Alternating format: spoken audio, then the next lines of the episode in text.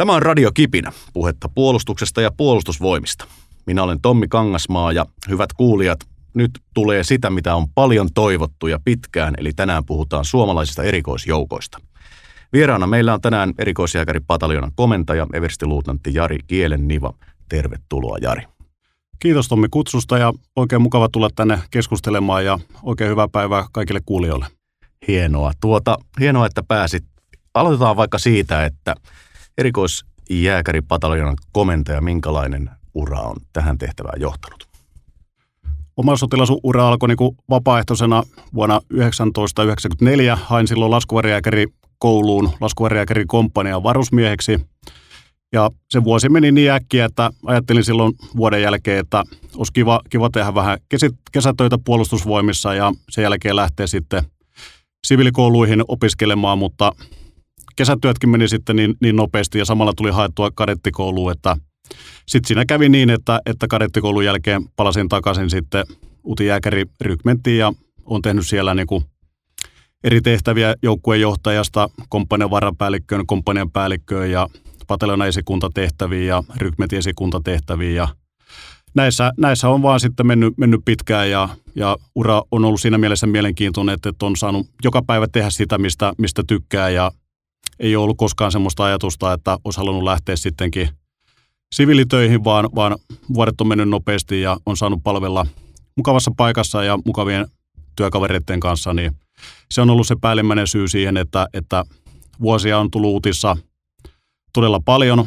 Välillä on ollut vähän aikaa Karjalan prikaatissa työtehtävissä ja viimeksi oli hetken aikaa noin kolme vuotta puolustusministeriössä ja siellä turvallisuuskomitean sihteeristössä tekemässä tämmöistä kokonaisturvallisuuden yhteensovittamisen työtä ja sieltä nyt palasin tässä toukokuun alussa takaisin Uttiin ja oli mukava palata takaisin tuttuun joukkoon ja jatkaa siellä työtä. No määritellään aluksi nämä erikoisjoukot. Mitä se tarkoittaa? Minkälaisia erikoisjoukkoja Suomessa on? Itse määrittelisin nämä suomalaiset erikoisjoukot ensinnäkin sillä tavalla, että, että on kyse ammattimaisista joukoista, eli käytännössä on kyse ammattilaisista, on ne sitten poliiseja, rajamiehiä tai puolustusvoimien sotilaita. Ja nämä joukot niminä koostuu sillä tavalla, että, että poliisilla on valmiusyksikkö, tuttu, tuttu nimi, kutsumanimi on Karhu, jossa, jossa on siis niin kuin poliisin erikoisjoukot. Rajavartiolaitoksella on muutamia valmiusjoukkueita ja meillä on sitten erikoisjääkärin pataljonassa erikoisjääkärit, jotka on ammattilaisia ja tekee sitä päätehtävänään. Plus sitten niin kuin puolustusvoimien erikoisjoukkoihin kuuluu erikoistoimintaosaston taistelusukeltajat Upinniemestä. Eli useilla viranomaisilla tosiaan on siis erikoisjoukkoja, ää, mutta se erikoisuus on jotain muuta siinä ammattilaisuudessa. Mikä erottaa erikoisjoukkotaistelijan tavallista taistelijasta? Ehkä tämä erikoisjoukkotermi on semmoinen, että, että itse ajattelen sitä, että se tulee käytännössä niin kuin sotahistoriasta, eli ei, ei varmaan poliisit tai sotilaat ole itse itselleen niin kuin määritellyt, että, että me ollaan niin erikoisia, että kutsukaa meitä vaikka niin kuin erikoisjoukko sotilaiksi, vaan käytännössä niin kuin se tulee sen toiminnan kautta. Ja yksi tämmöinen niin kuin klassinen erikoisjoukko joukko operaatio oli tämä toisen maailmansodan aikainen tehtävä, jossa saksalaiset laskuvarjojääkärit valtas, valtasivat tämmöisen Eben Emal-linnoituksen, joka oli Belgiassa, ja tämä linnoitus oli aikakautensa niin kuin huippuluokkaa, kallein linnoitus siihen aikaan, mikä oli niin kuin rakennettu tuhansien miehen vahvuuden asema, jolla niin kuin oli tarkoitus pysäyttää saksalaisten panssarivaunujen hyökkäys sinne länteen. Ja tämä tosiaan niin vallotettiin 25 saksalaisen laskuvarjojääkärin voimin muutamissa tunneissa. Ja siinä oli nämä elementit, yllätys, rohkeus ja nopeus, jolla saavutettiin niin kuin suhteellinen ylivoima. Ja, ja tosiaankin niin kuin liitokoneilla laskeuduttiin kohteen välittömään läheisyyteen, hyökättiin nopeasti kohteelle, panostettiin ne linnoituksen kupolit uudella panoksella, jossa oli tämmöinen suunnattu onteluvaikutus, mikä läpäisi tämän paksun teräksen. Se aiheutti sen panikin ja pakokauhun siellä linnoituksen sisällä ja sotilaat antautuivat ja saksalaiset saivat nopean voiton tässä, tässä hyökkäyksessä ja, ja panssarijoukot pääsivät eteenpäin. Ja voi sanoa, että tällä noin joukkueen vahvuisella osastolla saatiin todellakin strategisen tason vaikutusta.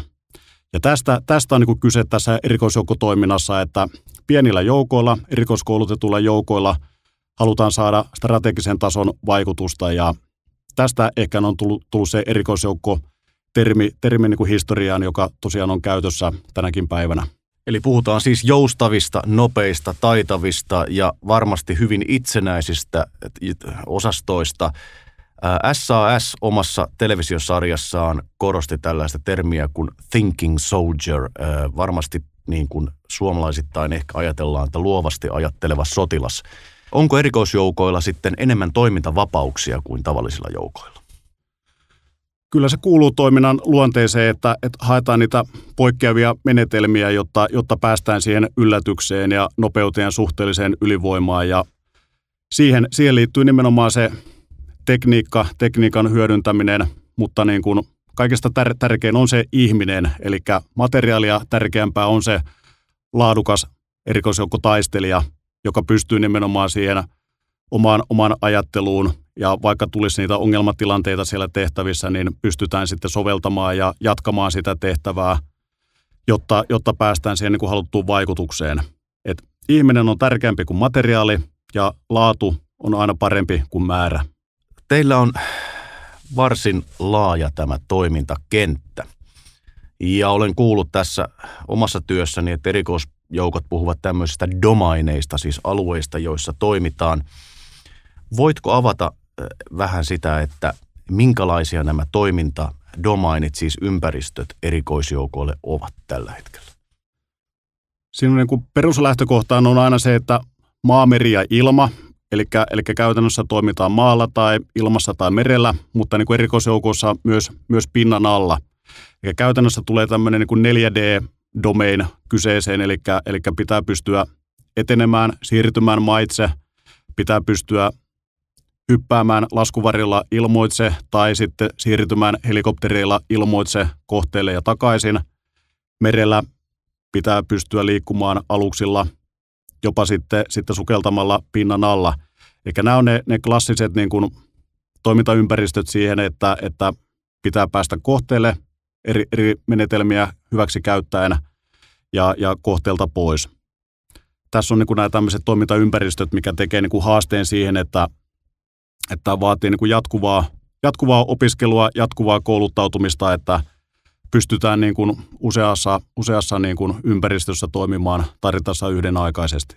Myös yöllä, päivällä, talvella ja kesällä, eikö niin? Todellakin, eli nimenomaan haetaan myös sitä yllätystä näiden huonojen sääolosuhteiden kautta. Jos vaikka on helikopterisoluttautuminen, niin se, se tarkoittaa sitä nimenomaan sitä oikeasti huonoa lentokeliä, jotta päästään niin kuin salassa kohteelle tai kohteelta pois. Ja, ja tal, talviolosuhteissa niin pitää pystyä yhtä lailla toimimaan kuin kesällä kuumissa olosuhteissa tai, tai aavikolla.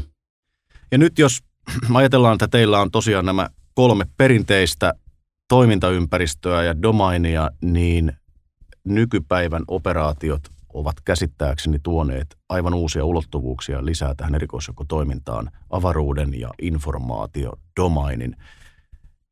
Mitä ihmettä nämä tarkoittavat?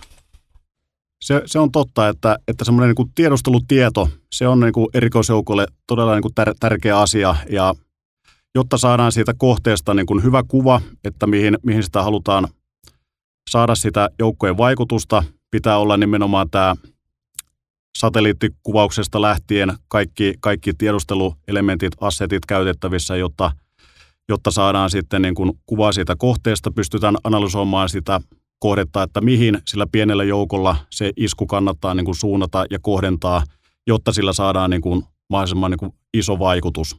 Ja tähän, tähän liittyy niin, kuin, niin, niin kybertiedustelu, informaatio, sodankäynti, kaikki nämä, nämä tulee tähän, tähän liitteeksi. Eli tyypillisesti erikoisjoukko-operaation vaikutus on, on yksi asia, mikä tavallaan niin kuin suunnitellaan se sotilaallinen toiminta hyvin, hyvin niin kuin joukkojen toiminnasta – mutta sen jälkeen, että miten myös siitä, siitä niin kuin tehtävän jälkeen siitä asiasta viestitään, sitäkin tulee niin kuin miettiä etukäteen ja huolella suunnitella, että saadaan tämmöinen niin kuin viestinnällinen efekti myös, myös sitten aikaiseksi. Onko erikoisjoukko-operaatiossa maailmalla yleisesti niin kuin tapana myös mennä sinne kyberdomainiin mukaan, eli, eli olla osa tätä kybervaikuttamista? Kyllä se on tätä päivää, eli, eli kaikki, kaikki liittyy kaikkeen ja nimenomaan se, että, että aina erikoisjoukkojen tulisi olla tietyllä tavalla edelläkävijä, hakea niitä uusia, uusia vaikuttamisen mahdollisuuksia, että ei, ei pelkästään sitä kineettistä vaikuttamista, mutta, mutta myös niin kuin kyber, kyber on yksi, yksi keino niin kuin vaikuttaa ja miettiä sitä, että miten siihen sitten erikoisjoukkotoiminta liittyy siihen tai päinvastoin. Eli ollaan, ollaan avoimin mielin ja haetaan, haetaan uusia, uusia vaihtoehtoja myös sille kineettiselle vaikuttamiselle. No, kun teillä on näin laaja toimintakenttä, niin ää, mistä te enää voitte löytää sellaisia rekrytointeja, joilla, joilla on kyvyt siis toimia näissä toimintaympäristöissä, mutta myöskin ymmärtää ää, kybertoimintaa, ää, ihmisluonteeseen liittyvää erikoisjoukkotoimintaa, viestintää, siis aivan valtava toimintakenttä. Mistä te löydätte tällaisia ihmisiä? Kyllä me ollaan, ollaan hyvässä asetelmassa Suomessa edelleenkin, eli tämmöinen niin kuin laajapohjainen asevelvollisuus ja, ja sitä kautta niin kuin se laaja rekrytointipohja, niin se myös mahdollistaa sen, että, että rikosjoukkoihin voi hakea suoraan varusmieskoulutukseen tai sitten varusmieskoulutuksen jälkeen voi hakea tämmöiseen sopimussotilaskoulutukseen, joka on tämä puolustusvoimien erikoisjoukkojen peruskoulutus. Ja sen jälkeen sitten osalle, osalle aukeaa sitten ura maavoimien tai meri, merivoimien erikoisjoukkoihin niin kuin pitkällä tähtäimellä. Mutta sanoisin näin, että tämä meidän niin kuin asevelvollisuus ja sitä kautta laaja rekrytointipohja niin on taannut kyllä meille, meille niin kuin edelleenkin hyvän materiaalin. Ja mitä jo viime sodissa, kun kaukopartiomiehiä rekrytoitiin, niin silloin ajateltiin ja painotettiin kolme asiaa, että, että ensinnäkin pitää olla niin kuin vapaaehtoinen ja sitten pitäisi olla hyvä sotilas, joka halutaan joukkoihin, pitäisi olla hyvä urheilija ja pitäisi olla hyvä metsämies. Ja sanoisin näin, että, että edelleenkin niin me halutaan hyviä sotilaita, hyviä urheilijoita, mutta tämmöinen hyvä metsämies, mikä siihen aikaan tarkoitti tämmöistä niin kuin metsätöissä kouluintunutta henkilöä, niin siihen vaihtasin kyllä tämän enemmän tämmöisen teknisesti suuntautuneen henkilön, joka, joka haluaa oppia tekniikasta lisää ja, ja on mukana tässä digitalisaatiossa, niin sen, sen ottaisin itse siihen kolmantena niin kuin tänä päivänä, mitä, mitä me haetaan niiltä henkilöiltä. Mutta lähtökohta on, että ihan, ihan per, perus, perustavallisia ihmisiä ja, ja hyvällä asenteella ja vapaaehtoisella asenteella, niin meillä on sitten koulutusjärjestelmä, mikä, mikä sitten kouluttaa miehiä eteenpäin. Kun nämä ovat näin komplekseja ja monimutkaisia nämä teidän äh, operaatioympäristöt, niin – Voidaanko ajatella, että jos siellä on se sosiologi, joka on, on, on tota noin kova urheilija ja, ja siellä on ää, ää, tietotekniikan insinööri ja, ja siellä on, on tota, psykologi, niin, niin voisiko, ää, ajatteletteko te niin, että tämä teidän erikoisoperaatio-osastonne koostuisi tällaisista moniosaajista vai, vai ajatteletteko vielä niin, että te koulutatte kaiken itse? Hyvä pointti, eli, eli ei tullut tuossa alkuun siinä määrittelyssä sitä määritelmää laajennettua siihen, että nimenomaan niin kuin erikoisjoukoilla kuvasin ammattimaisia sotilaita. Mutta sitten kun laajennetaan sitä näkökulmaa tähän erikoisoperaatio-osastoon, niin silloin meille tulee mukaan tämä johto- ja tukiosat ja, ja helikopterit ja niin edelleen. Ja silloin niin kun meille tulee niin kun oikea kuva siitä, että, että sotilaat on ne kovakuntoiset tekijät siellä, mutta jotta he saadaan niin kuin oikeaan paikkaan ja heillä on se toimintakyky niin kuin optimoitu, niin me tarvitaan sinne johto- ja tukiosiin nimenomaan kaikenlaisia osaajia tukemaan sitä jo joukkoa jo ennen kuin heidät lähetetään tehtävään, tukemaan joukkoa tehtävän aikana tai vielä, vielä ehkä eniten silloin, kun tullaan tehtävästä takaisin, niin me tarvitaan sitä huoltoa ja purkuvaihetta sille joukolle ja nimenomaan silloin näitä kaikkia asiantuntijoita, lääkäreitä, lääkintämiehiä, niin edelleen, niin heitä me tarvitaan sinne johto- ja tukiosaan. Ja tyypillisesti, jos ajatellaan semmoista niin kuin suhdetta, niin näissä johto- ja tukiosissa tulisi olla niin kuin kolmen suhde yhteen verrattuna siihen joukkoon se vahvuus.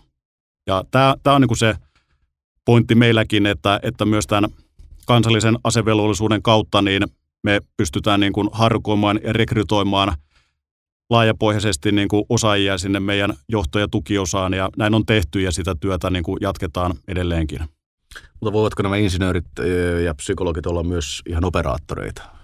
No käytännön tasolla emme ole sitä, sitä Suomessa, Suomessa tehneet, mutta ulkomaisessa operaatiossa niin nimenomaan vaikka tämmöinen kyberosaaja, joka on tarvittu vaikka, vaikka tehtävän mukaan, niin heidät on otettu mukaan sen tehtävän sitten tandemhypyllä. Eli se on var, varmasti aika, aika huikea kokemus tämmöiselle niin kuin tietotekniselle ammattilaiselle, että, että hänet sitten niin kuin otetaan tähän tandemhyppyyn ja hyppyytetään suoraan käytännössä kovaan tehtävään sitten mukaan. Eli näinkin pitkälle voidaan, voidaan mennä, että, että jos ei ole aikaa antaa sitä hyppykoulutusta, niin otetaan mies mukaan ja hypätään. Vai niin, se on aika hurjaa. Tota, tähän liittyen SAS, brittien erikoisjoukot siis, ö, jotka ovat tulleet aika voimakkaasti ulos televisiosarjalla, joka käsittelee sekä heidän koulutustaan, mutta myös heidän ihan operaatioitaan. Niin tosiaan jotakin viikkoa sitten puhuin teidän erikoisjoukkojen kanssa ja he aika yksi toteen sanoivat, että se sarja ei ole koko totuus. Ja yksi asia, mikä tässä nimenomaan nousi esiin, on se, että katsottiin vähän niiden erikoisjoukkojen taustaa ja koulutustasoa. Ja, ja silloin milloin tuli mieleen se, että eh, miten näillä ihmisillä voi riittää niin kuin osaaminen tähän kaikkeen, niin, niin, niin mikä se totuus tämän NASA-sarjan takana on, mikä jätettiin sanomatta? Kyllä se on se, totuus on se, niin kuin vähän nyt kuvasitkin sitä, että se rekrytointihaaste heillä on, on suurempi, suurempi kuin meillä ja, ja nimenomaan se, että, että mainosarvo sille, että se joukko tunnettavuus lisääntyy ja saadaan niitä hakijoita lisää, niin se on se juju sen sarjan takana. Ja me ollaan tällä hetkellä tyytyväisiä nimenomaan tähän malliin, että, että meidän niin kuin laajapohjaisesta asevelvollisuusarmeijasta voidaan sitten niin kuin rekrytoida meille niin kuin halukkaita ja vapaaehtoisia soveltuvia, niin – me ollaan, ollaan siinä suhteessa niin aivan loistavassa asemassa ja ollaan saatu paljon, paljon hyviä hakijoita edelleenkin meidän joukkoihin.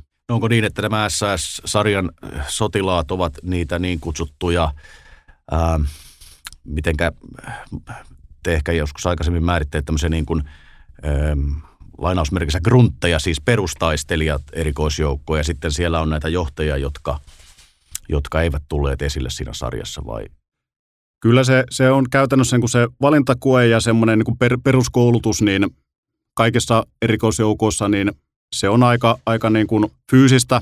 Siinä, siinä niin kuin testataan ja laitetaan miehiä tai, tai naisia, jotka ovat koulutusvaiheessa mukana, niin lujille.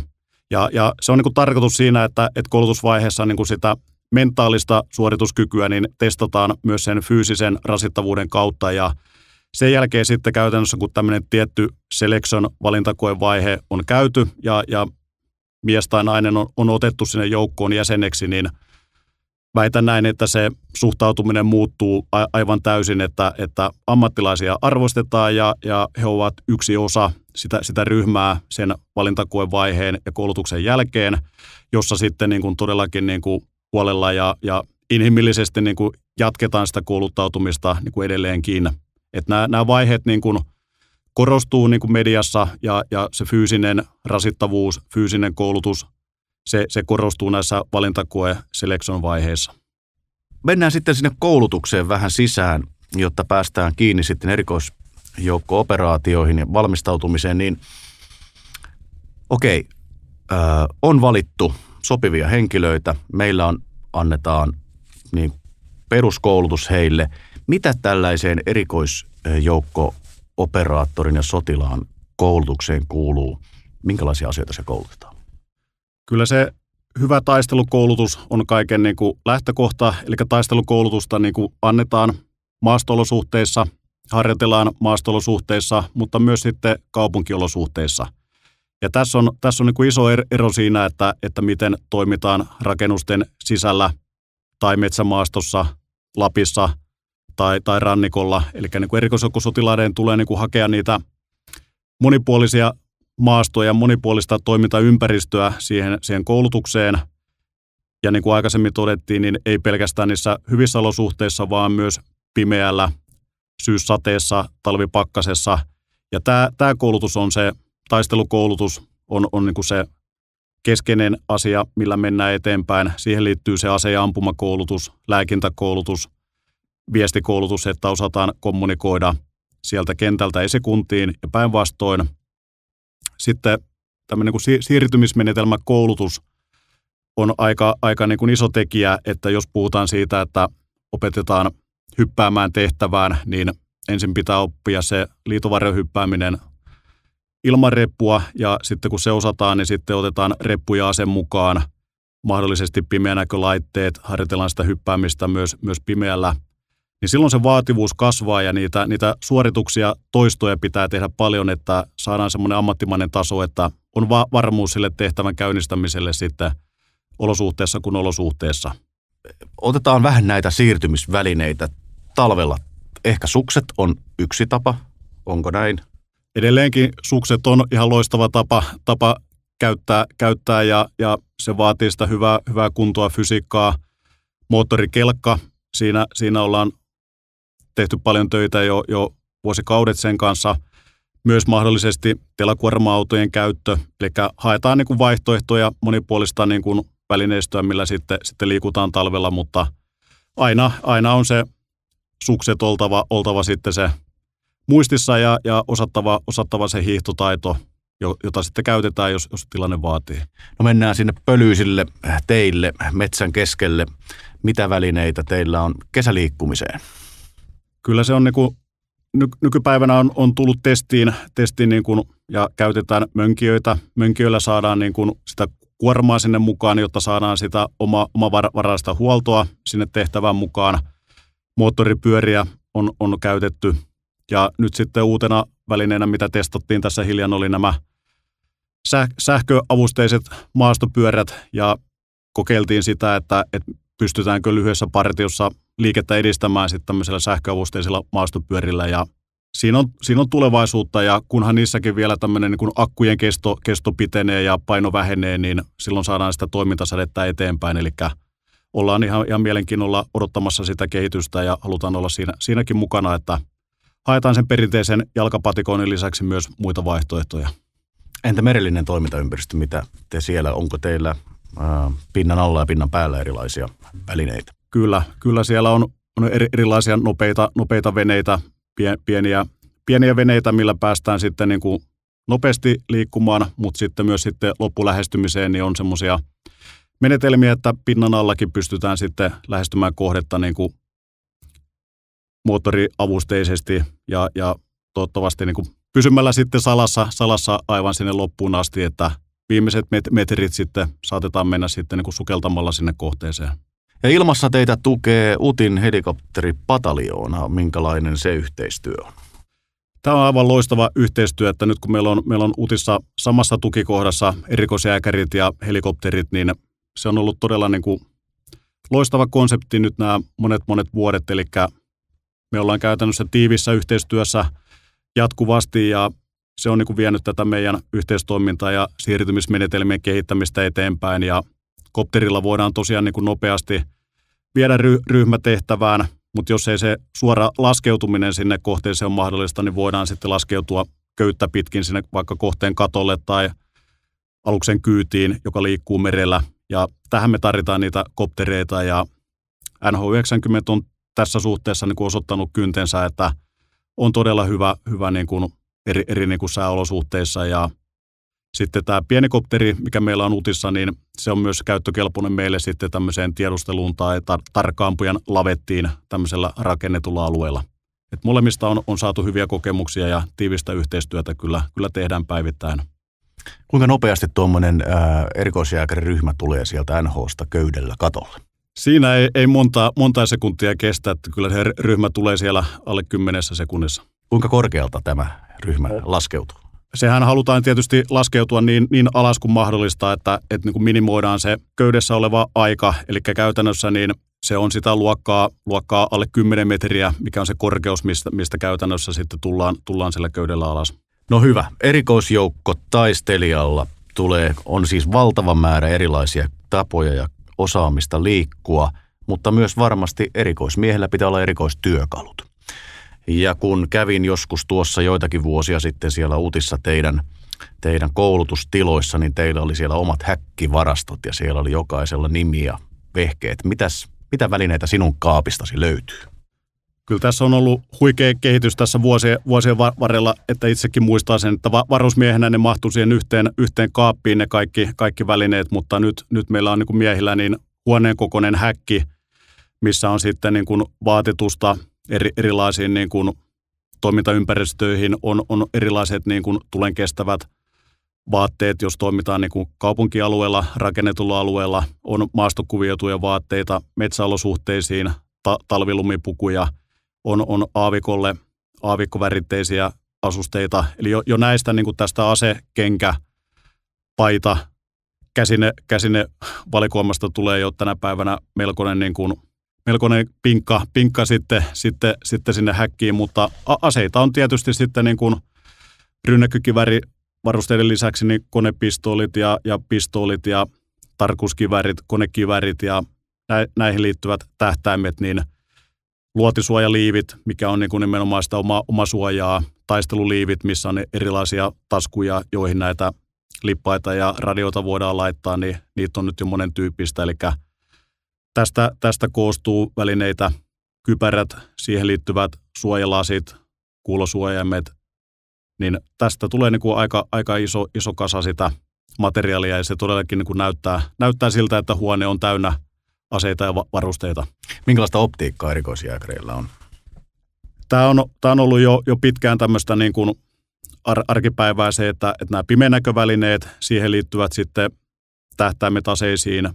Se on ollut sitä niin kuin, ihan niin kuin joka, joka, jokaisen sotilaan varustusta jo meillä, meillä jo niin kuin monta vuotta. No, onko lämpötähtäimiä käytössä tai tämän tyyppisiä varusteita? No lämpötähtäimiä on, on tar- tarkka-ampujilla kä- käytössä ja, ja testattu, mutta edelleenkin se, on, se ei ole ihan, ihan joka miehen varuste tällä hetkellä, mutta optiikkaa on, on aseisiin kyllä sitten niin kuin punapistetähtäimiä, suurentavaa optiikkaa. Sen, sen kaltaista tähtäintä löytyy sitten niin kuin myös, myös jokaiselle taistelijalle. Otetaanko, valitaanko kalusto sitten aina operaatiokohtaisesti? Voiko siellä olla myös vaikka kertasinkoa mukana tai jotain tämän tyyppistä välineistä? Kyllä, tämä oli hyvä, hyvä nosto. Eli käytännössä niin ei pelkästään kalusto, vaan, vaan koko, koko tehtävä voidaan niin kuin, kokoonpano voidaan räätälöidä sen tehtävän mukaan. Eli sitten kun me ollaan niin kuin saatu ne tiedustelutiedot, mikä on, mikä on niin kuin kohde, kuinka kaukana se kohde on, sitten pitää alkaa miettiä sitä, että, että minkälaisella kokoonpanolla kannattaa tehtävään lähteä ja, ja kokoonpano voi olla yksittäisestä miehestä useampiin kymmeniin miehiin. Ja tämä on niin tämä erikoisjoukkojen taktisen käytön niin periaate, että muodostetaan se kokoonpano tehtävän mukaan. Eli tämmöinen niin kuin työkalupakkiperiaate ei, ei niin kuin rajoitu pelkästään siihen, että, että mitkä aseet valitaan mukaan. Siellä saattaa olla tosiaankin niin kuin räjähteitä, sinkoja, jopa, jopa niin kuin ohjuksia käytössä, riippuen siitä kohteesta ja tehtävästä, mutta nimenomaan aseet ja koko joukko kokoonpano, niin mietitään sen tehtävätaktiikan mukaan. Siitä tulee myös aika valtava määrä erilaista välineistä. Onko tämä teille ongelma, että se rupeaa se kama painamaan niin kymmeniä kiloja? Se on ongelma sillä tavalla, että jos ajatellaan vaikka niin kuin henkilökohtaista kuormaa, että nyt kun niitä johtamisjärjestelmävälineitä tulee lisää, eli tulee sitä tilannekuvasovellusta mukaan taistelijalle ihan, ihan niin kuin yksittäisen taistelijan päätetasolla, niin se kieltämättä, niin se tuo aina sitä akkua mukaan, akut painaa, eli käytännössä kun se, se paino – paino on niin kuin noussut se, että mitä miehen päällä on niin kuin kannettavana, niin siinä on tullut niin kuin lisää, lisää painoa näiden vuosien aikana. Ja en, en valitettavasti näe sille mitään semmoista niin kuin suur, suurta muutosta, että, että yleensä niin kuin vaikka akkuteknologia kehittyy ja ne, ne ehkä pienenee ja massa vähenee, niin sitten tulee taas jotain tekniikkaa lisää, mikä tuo sitä lisäpainoa, että taistelijalla on, on varusteita mukana, mutta sen lisäksi, että, että pystytään niin kuin sille – partiolle lähettämään niin kuin vaikkapa ilmoitse lisää materiaalia materiaalikolleista, niin sitä pitää kehittää, että me saadaan niin kuin ohjattavilla liitovarjoilla sitä varustetta mukaan sinne, sinne partioon sitten, niin tässä on, tässä on niin kuin mahdollisuuksia myös sitten niin kuin täydentämisen kannalta niille, niille partioille tänä päivänä.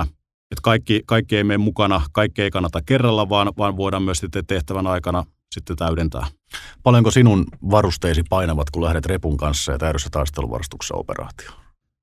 Kyllä se pahimmillaan on, on ollut, ollut aika pa- paljon, että jos ajattelee, että itsellä on sitten se henkilökohtainen va- varustus päällä, se, se voi painaa niin kuin helposti 10-15 kiloa niiden liivien kanssa.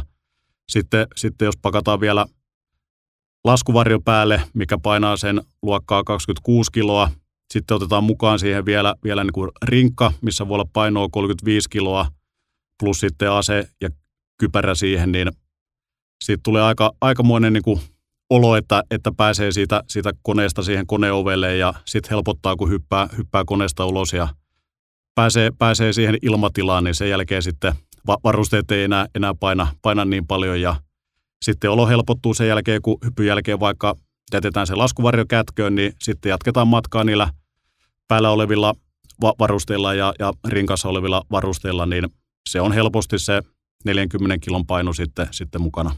Tänä päivänä voisin kuvitella, että teillä on myös mukana droneja. Onko tämä nyt nykypäivää?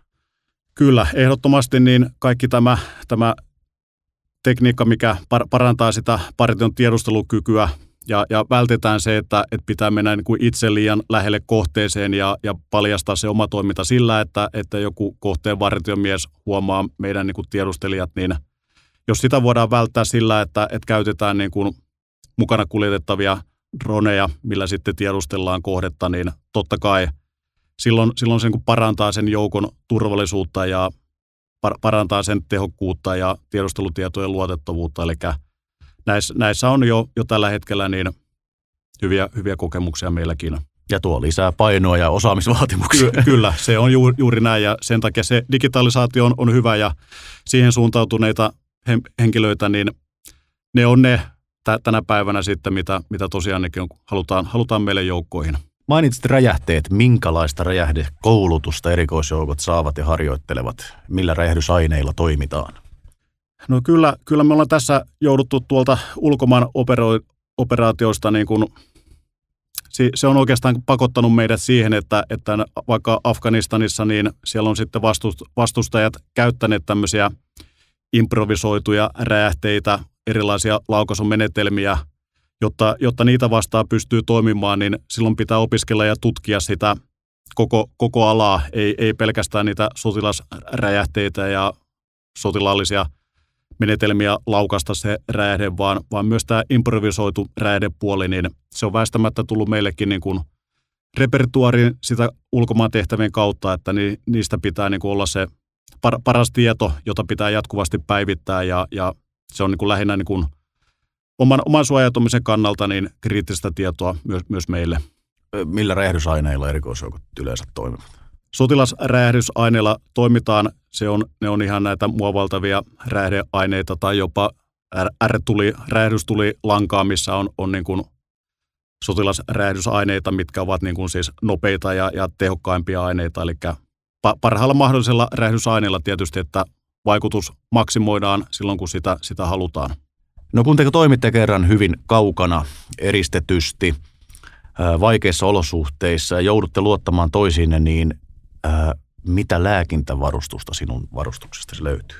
No hyppäjillä on ollut, ollut mukana, mitä itsekin on käyttänyt noissa hypyissä, niin siellä on ollut, ollut sitten semmoista niin kuin kipua, kipua lievittävää lääkitystä, vahvojakin lääkkeitä, että, että jos, jos siinä käy sitten jotain, jotain itselleen, niin pystyy sitten niin kuin ottamaan kipulääkkeitä. Eli henkilökohtaisesti löytyy, löytyy kipulääkkeitä, mutta käytännössä niin kuin par, partion lääkintämiehet on ihan niin kuin meillä ammattitason sairaanhoitaja pätevyyden hankkineita henkilöitä, joilla on sitten niin kuin nämä lääkeoikeudet ja, ja heillä niin kuin on, on paljonkin mukana, mukana niin kuin sitä kautta, mutta myös sitten niin kuin lääkäreitä ollaan otettu mukaan tähän meidän toimintaan ja heitä viedään hyvin pitkälle sinne myös sinne taistelualueelle ja meillä on aivan, aivan niin kuin loistavia lääkäreitä reservissä, jotka ovat olleet niin kuin mukana, mukana niin kuin mahdollistajana meidän operaatiossa ja pystyvät perustamaan tämmöisen kirur, kirurgisen tason leikkauspisteen jopa, jopa hyvinkin niin kuin eteen sinne taistelualueelle. Voisin kuvitella ainakin, että kouluttaudutte myös osin ulkomaisten erikoisjoukkojen kanssa. Voitko vähän kertoa, että Olemmeko me takamatkalla ja, ja, ja miten te näette nämä Navy Sealit ja SAS ja muut erikoisjoukot suhteessa teihin?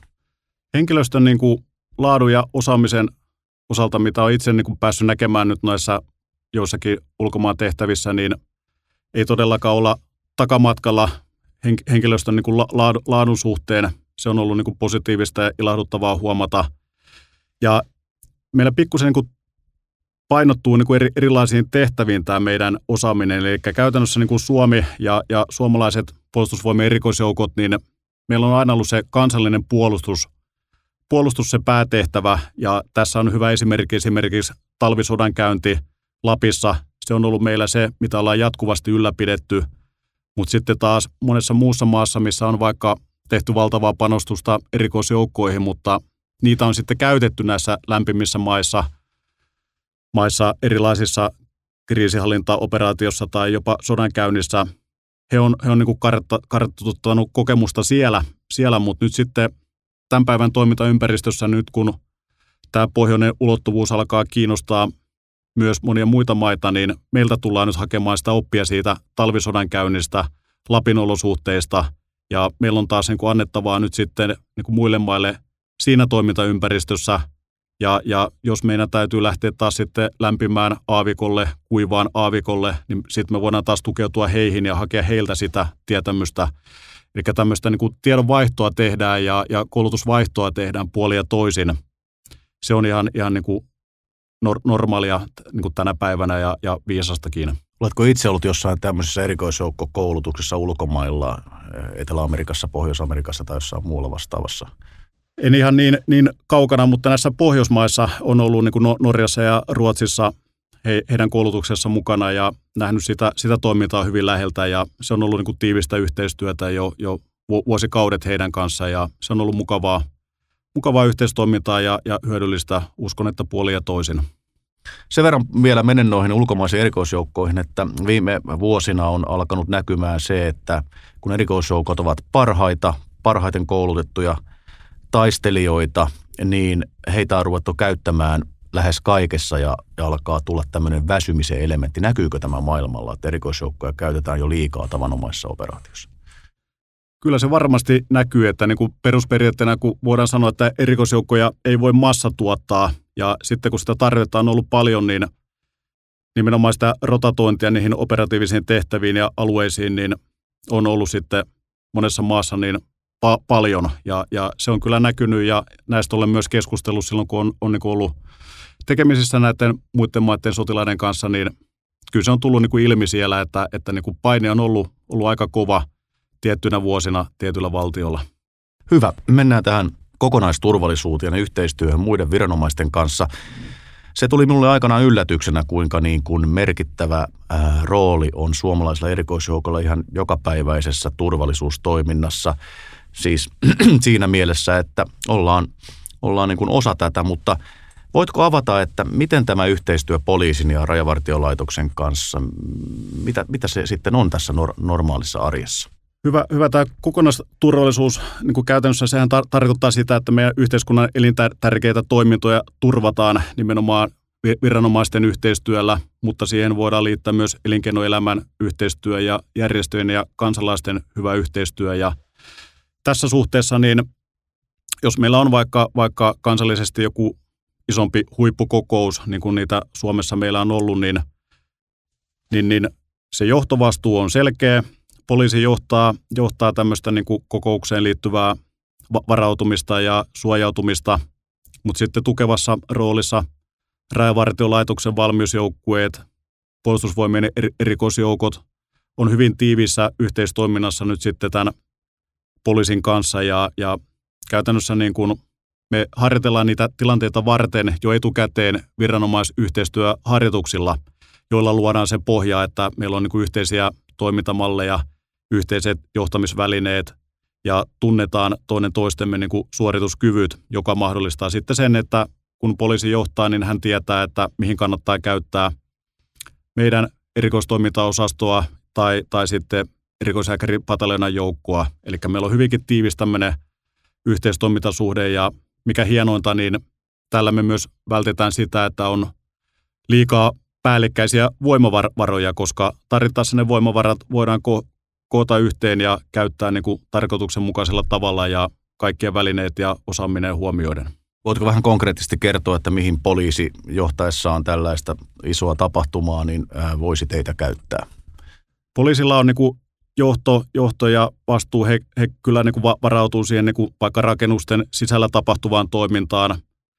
Mutta, mutta sitten jos on niin kuin Helsingin edustalla tar- tarvetta mer- merellisesti suojata jotain, jotain kohdetta tai vaikka, vaikka tutkia pinnan alla joku, joku kohde, niin meidän erikoistoimintaosaston suorituskykyjä voidaan käyttää siihen. Ja sitten utista erikoisjääkäreitä voidaan käyttää sitten niin kuin vaikka, vaikka sitten niin kuin reservinä poliisille, että jos tapahtuu vielä se plus ykkönen ja tulee vielä joku ennakoimaton tilanne, niin hätäsuunnitelman mukaan sitten, sitten poliisi voi käyttää meidän joukkoja sitten vaikka, vaikka niin kuin erillisessä suunnassa. Tässä on tämmöinen niin kuin karkea kuvaus siitä, miten se voisi mennä ja helikoptereita voidaan, voidaan kohdentaa utista ja rajavartiolaitoksesta sekä poliisin että, että meidän että rajavartioiden käyttöön ihan, ihan koko sen tehtävän ajaksi. Onko tämä poikkeuksellista Suomessa vai onko tämä yleistä Ruotsissa, Norjassa ja niin edelleen, tämä sama toimintamalli? Sanoisin näin, että, meillä on niin tämä viranomaisyhteistyö niin, niin hyvällä tasolla Suomessa, että käytännössä ehkä enemmän niin kuin moni muu maa, maa hakee meiltä Suomesta oppia, että miten me tehdään tätä yhteistyötä. Ää, treenaatteko te yhdessä paljon? Kyllä, harjoitellaan paljon ja on ollut myös sitten yhteistoiminta näissä kansainvälisissä operaatioissa, eli, eli poliiseja, rajamiehiä on ollut meidän organisaatiossa mukana. Ja, ja nimenomaan niin kuin sitä kautta me tullaan niin kuin tutuksi ja, ja oikeasti niin kuin tiedetään ja tunnetaan ja ennen kaikkea luotetaan toinen toisimme. Onko, onko teillä tämmöisiä myös kilpailuja keskenään? No tämmöistä niin kuin meidän välistä kilpailua ei, ei ole, että sille voisi ollakin ti- tilausta, että olisi tämmöinen pienimuotoinen kilpailu, koska sehän aina, aina niin kuin nostaa henkeä ja, ja antaa haastetta lisää. Ja tiedän, että, että niin kuin sotilaat on käynyt sotilaiden kisoissa ja poliisit poliisien kisoissa, mutta tämmöinen niin kuin kansallinen kilpailu, niin semmoista, voitaisiin voitais kehitellä ja hyvä, hyvä idea. Kun kerran tätäkin kuuntelevat vaikkapa 7-18-vuotiaat miehet ja naiset ja miettivät, että oho, tämäpä on aika hurja tapa elää ja työskennellä ja, ja, ja tota, tähän minä haluan, niin mitä minun pitäisi tehdä? Suosittelisin ihan niin kuin keskustelemaan, niin kuin varmasti löytyy joku, joku tuttu, joka on vaikka, vaikka näissä joukoissa palvelut tai saattaa palvella vieläkin, niin kyllä se konkreettisesti kaikista paras meidän niin kuin rekryto, rekrytointilähde on se, että, että joku meidän, meidän niin kuin omista miehistä, on se sitten var, varusmies, joka on varusmieskoulutuksessa, niin käy vaikka, vaikka vanhassa lukiossa puhumassa siellä, että mikä tämä juttu on, mitä täällä tehdään, niin kyllä sitä kautta saa sitä luotettavinta tietoa, että jos vaan suinkin on, on tuttava piirissä joku, jolta voi sitten käydä kysymässä ja keskustelemassa, se olisi niin mun mielestä ihan se ykköslähtö, lähtö, lähtökohta. Ja kakkosena sitten niin meillä on hyviä, hyviä niin kuin informaatiota löydettävissä vaikka, vaikka puolustusvoimien nettisivuilta, mistä, mistä löytyy niin kuin hakuohjeita vaikka rikosjoukkoihin ja sieltä löytyy niin kuin infoa. Ja jos, jos vaan niin kuin se kipinä syttyy, niin aina kannattaa lähteä niin kuin hakemaan ja lähteä liikkeelle ja jättää se hakupaperi ja lähteä valintakokeisiin. Ja sitä kautta sitä tietoa saa aina lisää ja homma etenee. Ja suosittelen lämpimästi, että ro- rohkeasti vaan liikkeelle. Eli on siis, jos oikein ymmärsin, kaksi polkua. Toinen on UTin jääkärrykmentissä. Oliko tämä varusmieskoulutus on niin laskuvarjojääkärikoulutus nimeltään, eikö Kyllä, niin? ja, ja laskuvarjojääkärikoulutus annetaan tosiaankin UTissa meillä. Ja sitten taistelusukeltajakoulutusta, niin sitä annetaan Upiniemessä erikoistoimintaosastossa. No pitää olla realisti. Tuollaisiin juttuihin, mitä kuvasit, pitää olla kyllä aika kovassa kunnossa. Tota, mikä on se realistinen kuntovaatimus joko sinne sukeltajakouluun tai teille? No ihan realistinen kuntovaatimus on se, että hyvä peruskunto riittää. Eli käytännössä niin kyllä sitten se koulutuksen aikana se kunto kehittyy. Se on, se on aivan var, varmaa, että ei me mitään niin kuin ylivoimaisia urheilijoita niin kuin voidakaan hakea, eikä olla hakemassakaan, vaan, vaan hyvällä peruskunnolla, että jos se vaikka, vaikka varusmieheksi hakevalla se 3000 Cooperissa menee helposti, niin se on jo hyvä lähtökohta. Jos osaa, osaa niin kuin hiihtää, osaa per, perustaidot hiihdosta ja uinista, niin se on se taso, mikä me niin kuin mitataan siellä yhden päivän aikana, että on semmoista niin kuin pohjakuntoa tehdä niitä testejä yhdessä päivässä ja varmistetaan se perustaso, josta sitten voidaan niin kuin koulutuksen aikana jatkaa ja se, se kunto kyllä nousee sitten koulutuksen aikana. Teille hakee sinne Uttiin ehkä enemmän hakijoita kuin sinne sukeltajakouluun, mutta jos nyt tämän mitä ollaan keskusteltu perusteella, ymmärsin, niin samanlaisia erikoisjoukkotaistelijoita koulutetaan molemmissa paikoissa. Öö, voiko samalla, samoilla lähtökohdilla hakeutua molempiin paikkoihin? No jos, jos lähtökohtia ajattelee, niin meillä on uintitesti tosiaan myös tuonne Uttiin, mutta se ei, ole, se ei ole niin massiivisessa roolissa, että tämmöinen niin kuin tietynlainen uintitausta ja, ja hyvä, hyvä, hyvä pohja sille, niin edesauttaa totta kai sinne, sinne sukeltajakouluun hakeutumista ja sinne suuntautumista, mutta niin kuin tämä fyysinen per, peruskunto, se, se taso on var, varmaan niin kuin ihan sama vaatimus niin kuin meillä, meillä molemmilla, mutta niin kuin toisessa ehkä painottuu vähän enemmän tämä, tämä vesistö, vesistökokemus ja, ja sen, sen niin kuin osaaminen ja hallinta. Mutta onko niin, että tällä hyvä peruskuntoinen ja motivoitunut kelpaa molempiin kouluihin? Nimenomaan, että, että jos into riittää, niin voi vaikka itse hakea molempiin valintakokeisiin ja sitten päättää, että kumpaan sitten lähtee sen jälkeen. No hyvä, koulutus kestää vuoden. Tämä varusmieskoulutus, tai se on se 11 ja puoli kuukautta, varmaankin molemmissa Kyllä. koulutuksissa. Ähm, sen jälkeen, molemmista siis, mitä sitten tapahtuu, kun haetaan vielä erikoisjoukkosotilaaksi? Kyllä, sitten on vielä ihan avoin haku tämän varusmieskoulutuksen jälkeen, eli meillä on vielä, vielä erikseen valintakokeet tähän puolustusvoimien erikoisjoukkokoulutukseen. Ja, ja tosiaankin niin sitä haluan niin kuin kannustaa ja mainostaa, että, että vaikka ei olisi varusmiehenä käynyt UTissa sitä ensimmäistä vuotta, niin voi silti hakea tässä, tässä vaiheessa tähän puolustusvoimien erikoisjoukkokoulutukseen ja me haluttaisiinkin sitä, että tulisi monipuolisilla taustoilla eri, eri aselajeista varusmieskoulutuksen jälkeen hakijoita meidän valintakokeeseen ja sitten tähän vuoden kestävään sopimussotilaskoulutukseen. Ja sen jälkeen me aletaan vasta puhua sitten niin kuin erikoisjääkäreistä, jotka palkataan sitten meidän niin kuin ammattilaisyksiköihin joko sinne Uttiin tai Upinniemeen, ja sielläkin vielä sitten jatkuu se kouluttautuminen niissä operatiivisissa ryhmissä muutamien vuosien ajan. Ja tämä koulutusputki on kaiken kaikkiaan, kun sanotaan, että lähdetään nollasta ja tullaan sinne valmiiseen erikoisjoukkosotilaaseen, niin sanoisin, että ajallisesti niin se on kaiken kaikkiaan neljästä viiteen vuotta. Tämä oli minulle aikamoinen yllätys, että muista aselajista, että kovakuntoinen pioneeri tai viestimies voi samalla tavalla hakea kuin myös UTin käynyt tai SUKin käynyt, sukelluskoulun käynyt. Se on, se on ju, juuri näin ja sitä me haluttaisiin vielä, vielä nykyistä enemmän, että monipuolisilla taustoilla eri, eri aselajeista tulisi meille niin kuin hakijoita sen varusmieskoulutuksen jälkeen, koska se, se niin kuin on pelkästään hyväksi, että, että meilläkin on niin kuin koulutuksessa eri, eri asioita jo etukäteen niin kuin omavia henkilöitä ja he voi taas sitten niin kuin jakaa sitä omaa tietoa sitten muille sotilaille siinä sen koulutusvuoden aikana. Mainitsin vielä tuossa termin sopimussotilas. Onko niin, että tämä teillä palveleva erikois taistelija, erikoisjoukkotaistelija on niin kuin tämä termi on sopimussotilas. Avaatko vähän sitä? Avaan vielä sen, että, että nimenomaan sen varusmieskoulutuksen jälkeen palkataan sopimussotilaaksi, joka on siis se vuoden kestävä peruskoulutuskurssi. Ja sen jälkeen sitten osa heistä palkataan sitten niin kuin aliupseerin tehtävään, joka alkaa ensin viiden vuoden määräaikaisella sopimuksella. Ja silloin, silloin kun päästään tähän aliupseerin vaiheeseen, niin silloin me puhutaan tämmöisestä niin kuin jo ammattimaisesta erikoisjoukkosotilaasta, joka on siellä meidän erikoisjääkärikomppaniassa palveleva ammattialiupseeri. Ja itse olet esimerkki siitä, että myöskin kadettikoulun käynyt voi edelleen palvella erikoisjoukossa. Että se ei ole hukkaan heitetty maailma, kun menee sinne kadettikouluun. Se on totta, että tänä päivänä niin, että meillä on nyt jo henkilöitä, jotka on ensin ollut vaikka, vaikka meillä varusmieskoulutuksessa, sitten käynyt sen sopimussotilasvuoden ja sen jälkeen sitten hakeutunut kadettikouluun, käynyt siellä sen kadettikoulun loppuun ja sitten palannut sitten meille takaisin Uttiin niin kadettikoulun jälkeen upseerin tehtävään ja silloin heillä on jo tätä erikoisjoukkopuolen kokemusta ja kadettikoulun kokemus ja silloin he pystyvät sitten niin kuin tehokkaasti kouluttamaan näitä tietoja ja taitoja sitten eteenpäin. Mennään tähän loppuvaiheeseen lyhyesti erikoisjoukkojen tulevaisuuteen. Miten pataljonan komentajana näet, miten tämä ää, erikoisjoukko maailma kehittyy?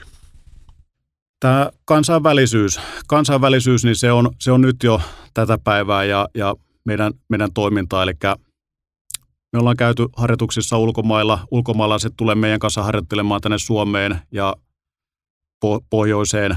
Ja tämä kansainvälisyys, niin siinä on tullut tämä nimenomaan tämmöinen kansallisen puolustuksen elementti vahvasti, vahvasti mukaan, että se oli tässä aikaisemmin su- suuntautunut ja painottunut tämmöiseen niin kuin kriisihallintaoperaatioihin ja siihen toimintaan, mutta nyt, nyt niin kuin tulevaisuutta on myös tämä pohjoinen ulottuvuus, kansallinen puolustus ja, ja kahdenvälinen tai monenvälinen yhteistoiminta, niin se on, se on sitä tulevaisuutta ja siinä on meillä, meillä niin kuin annettavaa ja näille muille. Mitäs teknologian osalta?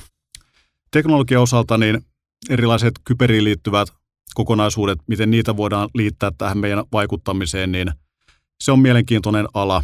Että totta kai tämä kineettinen vaikuttaminen ihan perinteisillä aseilla, joko, joko sitten niin kuin maasta maahan tai ilmasta maahan, se, se kyllä niin kuin säilyy ja totta kai sekin kehittyy, mutta sitten niin kuin nämä muutkin, muutkin menetelmät vaikuttaa vastustajan kohteisiin, niin siinä on sitä tulevaisuutta ja tähän me, tähän me tarvitaan niin kuin paljon, paljon niin kuin osaamista ja kehitystyötä edelleenkin tulevaisuudessa. Palaan takaisin hieman tuohon Thinking Soldier-ajatteluun ää, ja siihen koulutukseen, kun tulevaisuus tuo teille koko ajan lisää näitä ominaisuuksia, niin näetkö, että myös koulutuksessa mennään enemmän enemmän siihen, että hankitaan yliopistotasoista koulutusta eri aloilta ja näin ollen muututaan tavallaan – tai muutetaan sitä konseptia vai näetkö, että jossain tulee raja vastaan, että kaikkeen ei pysty? Se, se toivottavasti niin kuin raja ei tule vastaan, että meidän pitää vaan pystyä siinä olemaan niin kuin ketteriä, joustavia, monipuolisia ja nimenomaan tämä meidänkin niin kuin kansallinen malli, että, että meillä on niin reservissä valtavasti semmoista osaamista nimenomaan vaikka, vaikka tuolla insinööripuolella, niin otetaan heitä sitten vaikka mukaan kertausharjoitusten kautta ja kehitetään ja mietitään yhdessä niin kuin asiaa, asiaa eteenpäin, niin se on meille pikemminkin niin kuin mahdollisuus ja, ja sitä meidän tulee niin kuin hyödyntää ja, ja halutaankin hyödyntää myös sitten jatkossa, että tämä on tätä meidän niin kuin kokonaisturvallisuuden toimintamallia, että, että elinkeinoelämäkin ja, ja kansalaiset niin liittyy tähän meidän toimintojen suojaamiseen nyt ja tulevaisuudessa hyvin vahvasti.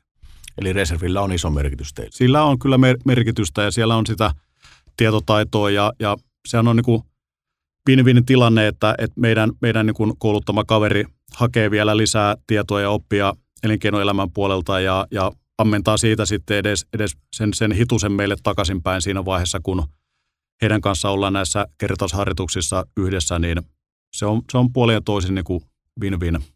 No, tähän loppuun kysyisin, että mitä seuraavat pari työviikkoa sisältää, taitaa lomakin tulla jo vastaan? Kyllä tässä loma, loma hämöttää, mutta tässä on mielenkiintoisia juttuja nyt tulossa vielä, kun on tämä varusmiesten ja nykyisen sopimussotilaskurssin valmistuminen tässä lähellä ja tota, menen, menen käymään tuossa valtakunnan rajalla vielä, vielä tällä viikolla. Meillä on siellä tämmöinen yhteistoimintatilaisuus, eli Kaakko-Suomen rajavartioston komentaja on kutsunut meitä käymään siellä, siellä niin kuin heidän puolella – koska meillä on niin kuin erikoisrajajääkäreiden ja laskuvarjojääkäreiden kanssa yhteinen RUK, eli reserviupseerikoulutus, ja tästä, tästä on taas saatu niin kuin kokemuksia tämän vuoden aikana, niin käydään sitä palautetta sitten, sitten läpi silloin, kun käydään tutustumassa tähän valtakunnan rajaan. Se on, se on mielenkiintoinen päivä.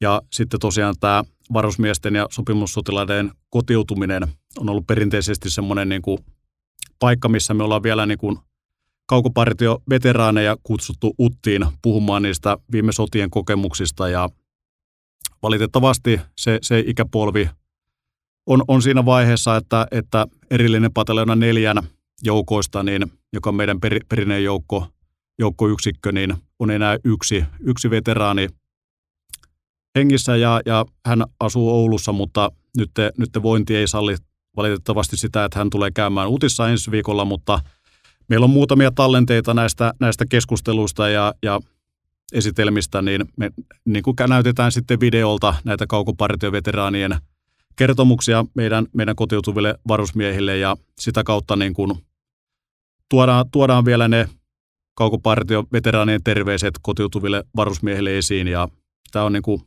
hieno asia, että, että pitkään, pitkään me ollaan kuultu näitä arvokkaita esitelmiä saatu ihan, ihan oppia sieltä viime sotien ajolta ja sitä perinnetyötä halutaan vaalia ja jatkaa myös ensi viikolla. Ja sen jälkeen sitten, kun nämä, nämä hienot tilaisuudet on ohi, niin sitten alkaa, alkaa lyhyt kesäloma ja kesäloman jälkeen jatkuu taas sitten koulutus ja, ja operointi uusissa tehtävissä. Loma on varmasti ansaittu, Jori. Kiitoksia kovin paljon, että pääsit tänne. Kiitos Tommi.